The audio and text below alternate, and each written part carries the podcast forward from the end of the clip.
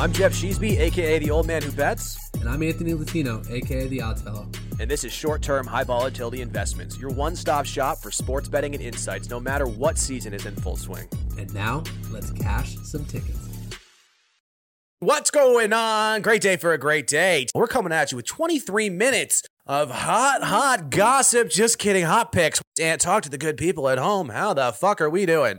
Just wanted to say hello, what up? Happy March Madness. We made it to the Sweet 16. We got through that grind of a weekend. Thursday, Friday, the games don't stop coming. Friday, Saturday, they staggered them a little bit strange, but here we are with a couple days later, and that's what we're here to break down. 23 minutes of fun, hopefully some March Madness picks. I do not specialize in college basketball, but you, the old man, I believe that's where a lot of this legendary run started, right? If few many moons ago, a wild run. Yeah, I mean, historically, whoo, yeah, yeah, March Madness was huge. I also, you know, self transparency, self call. I was betting the entire season every day those two years. So I opened up ice cold last weekend. What two and five on day one? I think two and four on day two.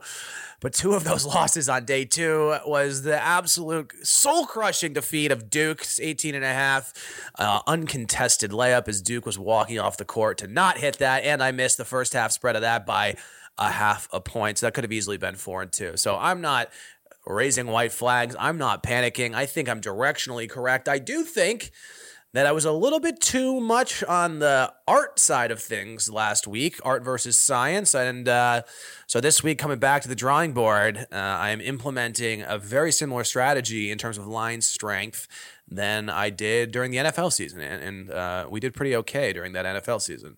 What do I have on that one? I think that's a no play for me, right? So what I'm looking at and what we did for football was taking DVOA was the stat we were using there, defensive value adjusted over average, looking at a percentage better of how good teams are.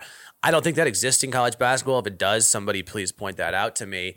Um, but two, what I'm using here is KenPom's overall efficiency metrics. So not rankings, but their actual raw numbers, and then looking at the differences in between the two teams that are playing, and then comparing that to the spread. So essentially finding an efficiency to spread ratio, and then gauging that in terms of strength compared to every other game. Uh, and this is one for me is a, is a pretty firm no play. It seems like probably the sharpest line. Three that are really sharp four that I'm going to play. This is not one of those. This came in as right in the the efficiency metric of sharp for me is, is a 0.6. I'm taking that difference divided by the spread and, and getting a number. Uh, and this was right at 0.6. And that's generally around where the average has been this season. So when it's around the average, that is sharp. If I had to pick here, I would probably lean towards Gonzaga as the favorite. I know, you know, what first weekend I believe favorites underdogs were 27 and 21 against the spread. I believe historically the Sweet 16 uh, has been pretty favorite dominant. So I, w- I would lean towards that that favorite here. I do think Gonzaga kind of escaping a few almost scares is, is going to put them in a good spot to come out uh, and go pretty hard here. And I'm seeing Texas Tech live as of right now actually as the favorite on DraftKings at minus one. Uh, and this is one that I, I, very much like as well. This one popped on my adjusted, uh, you know, efficiency to to spread ratio. Um, you know, they're they're very very similar, right? It's uh, twenty five point four eight versus twenty four point seven, for nine. For for context, Gonzaga is the most efficient team in the country at thirty two. So this is two great teams battling. Um, you know, I think at the end of the day, though, what I love about this Texas Tech team is that they're so scrappy on defense. They work so hard and they can get it going on offense. We've seen this Duke team be exposed uh, against, you know, essentially uh, that weakness on their defense. So I think that gives an upgrade to the Texas Tech offense. And then I don't know. Will Duke be able to lock it down? They struggled against a pretty whatever Michigan State team, um, which which doesn't inspire much confidence. You know, I think if anything, I think the the line's probably a little inflated. Uh, obviously, at minus one, I think the sharp money's coming in there, but uh, you know, I'm hoping that some some Duke homers come in late and hammer it. You know, the Coach K's last season, he's going out like good. Bet that storyline because I don't think that storyline tells the full story. I think Texas Texas Tech is the better team here. Um, the only the only way I think Duke pulls this one out is if one of their studs, you know, goes some some hero ball by looking at uh, what Banchero to do that. But if they can contain him, I think this could be a long day for uh, maybe not a long day. I don't want to overstate this one, but I do think Texas Tech will uh, will, will grit grit it out. That will be an official play for me uh, at minus one. So I'm looking at plus five on Michigan and Texas Tech minus one on the Thursday night slate. Awesome. Yeah, I don't disagree. I think narrative is tough to back there when uh, none of these freshman studs that Duke have remember the goat Christian Laettner. You know, so let's let's move on. Yeah, that is. I mean, right. That's the X factor right there, right? If That's you right. don't remember the goat, and have they had any uh, common opponents? I, I forgot Uh, that. probably yes. The answer is agree, yes. yeah. They both Yeah. played Gonzaga, but both that was before the new year. Duke won. Gonzaga smashed Texas Tech by 14. But Notre Dame also the results point to Duke. but that's okay. Some of the best bets, the most uncomfortable. Why are they a favorite? Hopefully for a good reason. Texas Tech minus one. Look, you have another similar spot here. I don't know if you have anything Houston, Arizona, the late game.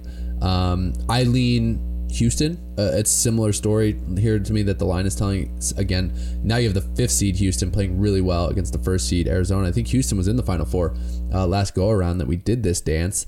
Um, so Arizona comes in now minus one and a half was what the line I saw last night. Again, a short line for the one seed. Um, a little telling. Anything for you, official? Yeah, actually, you know, interesting here. Obviously, one seed Arizona with an absolute scare last week. Hopefully, that uh, rejuvenizes them a little bit. Hello, wake up call. But interestingly enough, KenPom actually has this Houston team higher ranked. It's very, very close again 27.54 versus 26.9 in terms of overall efficiency. Um, but that that when you look at that number and then look at Arizona as a favorite, this is actually one that very much pops in Arizona's direction as being a strong line. Of course, merging the data when you look at records, when you look at overall rankings, it's the inverse of that. But this is one that I did want to play as of right now. I don't know if it's going to be official, but I had it jotted down as one of my best lines of the, of the week. You know, through this exercise uh, at minus one and a half for Arizona. So I'm going to wait and see on that. Try to get a little bit more movement, a little bit more indication of what's going on. Uh, the common opponents is not a particularly strong indication here. Houston is dominating that, but again, why is the line here? So for me, this is a battle of is this a short line or is this a strong line? And whatever that conclusion is, will be where I'm playing. But right now, I'm operating that it's actually a strong line for Arizona. I haven't seen the handle versus bet split split yet to, to kind of try to validate that movement. Um, but for me, that that feels like Arizona is going to come out and and hopefully take this one down as the perceived worst team in KenPom's eyes. KenPom. So let's go to the Friday slate now. St. Peter's, Purdue, everyone's Cinderella. We get some of these every year, but not a ton of 15 seeds. So just looking at the history, uh, 15 seeds now with the win from St. Peter's are 10 to 138. So 10 and 138 versus two seeds in round one. You play that a little bit, and only two in the history have won round two games. Two previously. This St. Peter's now being the third. Florida Gulf Coast back in I think 2013, and then Oral Roberts uh, just a short time ago back in 2021 those teams did beat up on their second round opponents. Actually, Florida Gulf Coast uh, beat San Diego 81 71. You saw St. Peter's beat Murray State 70 60. Oral Roberts squeaked by Florida 81 78. Now, the telling thing, what I wanted to make sure I brought up in the Sweet 16, those previous two winners both lost outright. So, no 15 seed has ever gotten to the Elite Eight. Florida Gulf Coast lost to Florida 62 50. That line was minus 12, minus 13, so sharp. Oral Roberts lost to Arkansas 72 to 70. Close one. They covered the minus 10 and a half. So now you come in, and this is a big spread, probably a sharp number. I could see Purdue absolutely smashing. Uh, they're so good offensively. You know, they're they're putting it all together at the right time. I just I have a hard time. I'm a little worried about backing the big number. Yeah, this is one that didn't pop one way or the other. I think it was a lean towards live line strength of Purdue at 12 and a half. Um, and you know, this one for me was really funky in just looking at what these teams have done against the spread. Purdue closed out the season on an 0-9 and 1 run ATS. They're 2-7 and 1 in their last 10 because they covered the first two rounds here in March Madness. So, one you could say that they were the most due team in the country and now they're kind of regressing there, right? They were 6 and 16 in conference ATS perhaps that's telling of it's just a tough conference and it's hard to th- close out games there. Meanwhile, on the other side, you got St. Peter's. They were 18 and 5 ATS in conference. They're 5 and 0 ATS in their last five, 9 and 1 in their last 10, and 15 and 4 on the road this year. You know, one of these things is not like the other. That screams like the biggest regression point that we could possibly ask for especially after they covered their last two games by what was it 24 and a half points and 18 points? I mean this is a good squad but they are ranked 120th in KenPom right? Outliers happen. Short sample sizes exist and this is a 2-0 winning streak not that they're a bad team, and they did clean up. You know, they what they beat Niagara by 22. They beat you know uh, or 27 Manhattan by 22, Fairfield by 16 and 14, something along those lines, maybe even more. Domination of the MAAC. Yeah, but like none of those teams were very good. Did they beat Kentucky for sure? That was a good win. Kentucky was a flawed squad though. They always are. They never have any chemistry. They got too many young guns, and you know they got exposed. Murray State, candidly, I don't know much about them. Didn't watch them once this year, and I think I was at a concert when that game tipped, so I didn't even get to watch that performance. They were ranked higher in KenPom than I thought. I was uh, I was a little bit surprised, but still, nonetheless, I think you're just stepping up in class to a different level here with Purdue. Yeah, you got to think so. When you know the biggest concern I would say about the the large spread is that you know Purdue hasn't closed out games particularly strong. You know, does that matter this game? Like. I don't know. I lean Purdue there. I don't think we have any common opponents on this one. Um, you know, first half versus second half trends. You know, it's just it's Purdue all day, right? Like first half points per game for St. Peter's, 245th in the country. Second half points per half, 278th in the country. That's not very good. Uh, but defensively, they've been great. They're 20th in the first half and 35th in the second in terms of points allowed. So crazy merge there. But again, they're not playing anybody. So it's like, you know, you got to deflate all of those stats. Um, I, you know, gun to my head, I'm giving me Purdue minus 12 and a half. You know, I think favorites historically have cleaned up in the Sweet 16. Um, so I don't have an official play on that now, but give me two beers at 5 p.m. on Friday and maybe that'll change. Fire away, fire away. But look, one thing you got to remember too with these games is you go from the weekend, no time to prepare for your round of 32 opponent, into jumping into the Sweet 16 where these teams, these coaches, these bigger programs, and both sides have it, but more time to prepare, more time to game plan. Uh, who does that benefit? I don't know. I'd lean Purdue, but we'll see. It's a big number. Keep your eye on that one live too. But let's go to the Friday or, or the next game on that Friday slate, which should be Providence, Kansas. Uh, this is actually an official for me. I'm going to be on the over 141 and a half. Uh, Kansas also is the one seed, you know, minus seven and a half. A good term I heard on the, I think it was Tate on one of the uh, one of his podcasts, um, you know, fo- focusing on college basketball. They, they joke and call it the luck of the Friarish with all the the Providence wins during the year, and I love that term. But look, I do think Providence can score the basketball. Um, so these two teams come in offensively. Kansas ranked sixth, Providence ranked 32nd. They're both a little bit worse defensively. Kansas 26th, Providence 58th. When you look at some of the averages here, yes, I do think it's a sharp number but I lean, especially in a close one, that they're going to get there. So Providence is averaging, you know, just a hair under 72. Kansas is averaging 73. Uh, they're both giving up in the mid to high 60s. Uh, Providence giving up 66.2. Kansas giving up 67. So I think these teams are going to shoot the ball. I think the pace is going to be there, and I think ultimately it will get over the 141 and a half, even if it's a little sweaty. Yeah, that makes sense to me. I got no action here. I think I lean Providence on the line, but it was one of those ones that fell into the squarely no play, you know, kind of analysis for me. Providence, I mean, what do you make of them? They're the luckiest team in the country. Luck of the Friars. Because they, yeah, they win, you know, they win all those close games, but there's something to be said about guys who want the ball with 30 seconds left down one and then go and get it done, go and get the rack. You know, that's been Bynum for them pretty much all season. He's an 85% three free throw shooter, so he you know initiates contact, he attacks uncertainty, and, and good things happen. Um, you know, is that it's hard to put a number on that, right? You know, you think it's lucky, you think it should regress, but it hasn't. They, they continue to pull out these good big wins. You know, I even hit a live line on Providence when they were down like 16 somewhere in the late late season. They came back and won by one in overtime. That was a nice hit. That was like plus 600 neither here nor there. You know, one of those things that it's like, you know, directionally, when a team makes me money, I like to bet on them more, but I, I don't, I don't know if that's the right. I would have liked the line. I think to be a little bit bigger. I don't think Providence can necessarily hang, but they were the sexy fade in round one, and look what happened. They've, they've, they've run it two, two straight games, but against subpar, perform, you know, kind of uh, opponents here. Um, didn't look specifically on, on common opponents there. Did you get any, uh, any eyes on that? No, not on the common opponents. I mean, I think you're dealing with two big time conferences here, so I'm sure there was some cross reference. I mean, one point on Providence, just just talking about the regression before you pull it up, I think it was almost better that they got smacked in the mouth in the Big East tournament. And a lot of people were expecting that to happen. You were talking about the regression back then and the luck back then. You know, had they gone deeper, maybe more tired legs, you know, the the regression still incoming. So maybe they got a little bit out of their system. But what about the common opponents? Uh, Texas Tech, Providence wins by four. Kansas wins by nine, wins by three, loses by eight. You know, a bit of a wash there. Washes obviously go to the underdog. St. John's, always a tough team to play in the Big East. Providence Beat them twice, win by four, win by 10. I believe both of those were pretty sweaty, last minute heroic type scenarios. Kansas beat them by 20, but both of those games were pretty early in the season. And then Creighton, I mean, what a roller coaster the first time. Providence beat them by 21, and then they lose by 27. I mean, hard to. I'm that's, sure the result uh, should have been somewhere in the middle. That's just a snapshot into into conference basketball. That's what that is.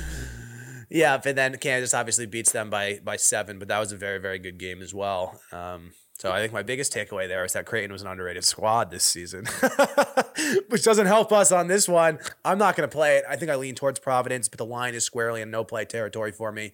Um, so I wish you the best of luck. Take the under, come on the ride.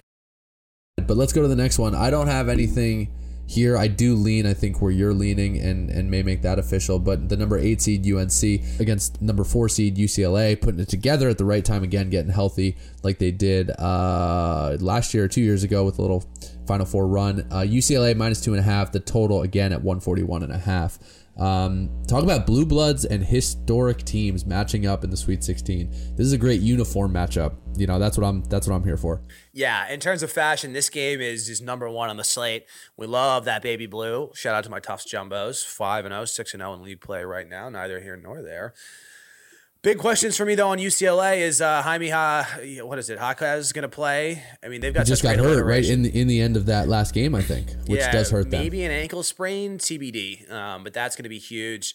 And then uh, Johnny Juzang, Johnny Bananas, you know, he's been wildly inconsistent. Last five games of the season, I think only one of them he had more than 15 points. And, you know, he was the lifeblood of the squad last year. Obviously, they're deeper this year, but he was the catalyst to get them into that Sweet 16 run. I've been trying to fade UCLA, at least in my bracket, late game. Um, and and this was one that popped for sure uh, as an official play. Uh, UNC was at plus two and a half, I believe. Uh, one of the strongest lines of the week, according to my spreadsheet, in terms of that kind of the outlierish. Uh, it's, it's, what we're looking for, right? We're looking for inconsistencies in line. Um, this one was at 0.37. So anything below like 0.6, we play the dog. Anything above essentially 0.8, we play the favorite. Anything between 0.6 and 0.8 is generally a no play. Um, so that's where those other ones were coming in like right at 0.7 square in the no play territory. But this one, I think, it, I mean, it screams UNC or no play. Um, do short favorites cover at times? Absolutely, they do. And that's okay. But I think the math for me points to them. Uh, common opponents, I believe, is only Marquette. Um, so kind of a whatever wash there. UNC beat them by far more. Uh, but UNC is peaking at the right time. Where UCLA, I think, you know, trying to find trying, trying to find Johnny, and then a little bit banged up on their the other other stud. Although the alliteration on that squad is fantastic. You know, Johnny Juzang, Jaquez, or whatever it might be. Um, but for me, uh, UNC minus uh, plus two and a half. Lock it in and lock it in.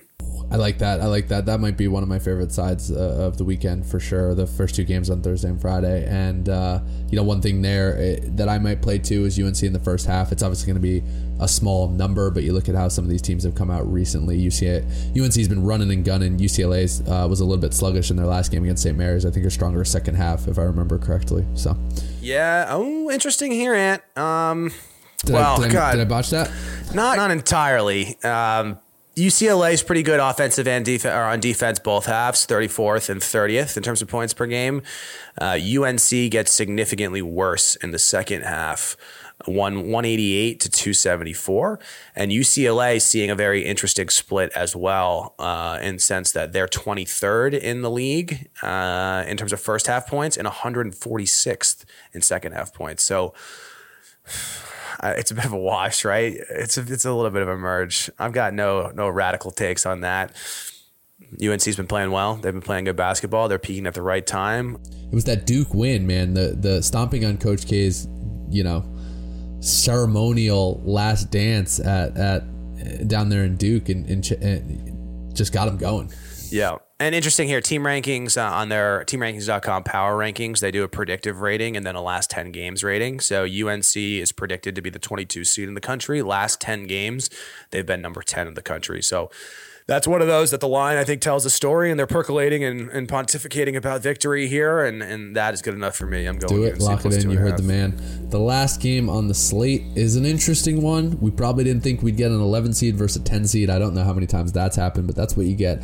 Iowa State at Miami are, are facing the number 10 seed Miami. Miami minus two, total at 133, and for me Jeff, when Vegas goes low, I go lower. So I'm going to take the under 133, and I think you got the rock fight coming here, which was crazy to me when you look at this thing in the Iowa State games, especially 59 to 54 in the first round against LSU, in the second round against Wisconsin, albeit an all time worst ever performance from the Badgers in terms of three point shooting. I think it was two for 22. It might have been worse. You and I were tweeting about it a little bit. 54 to 49 that's 103 points.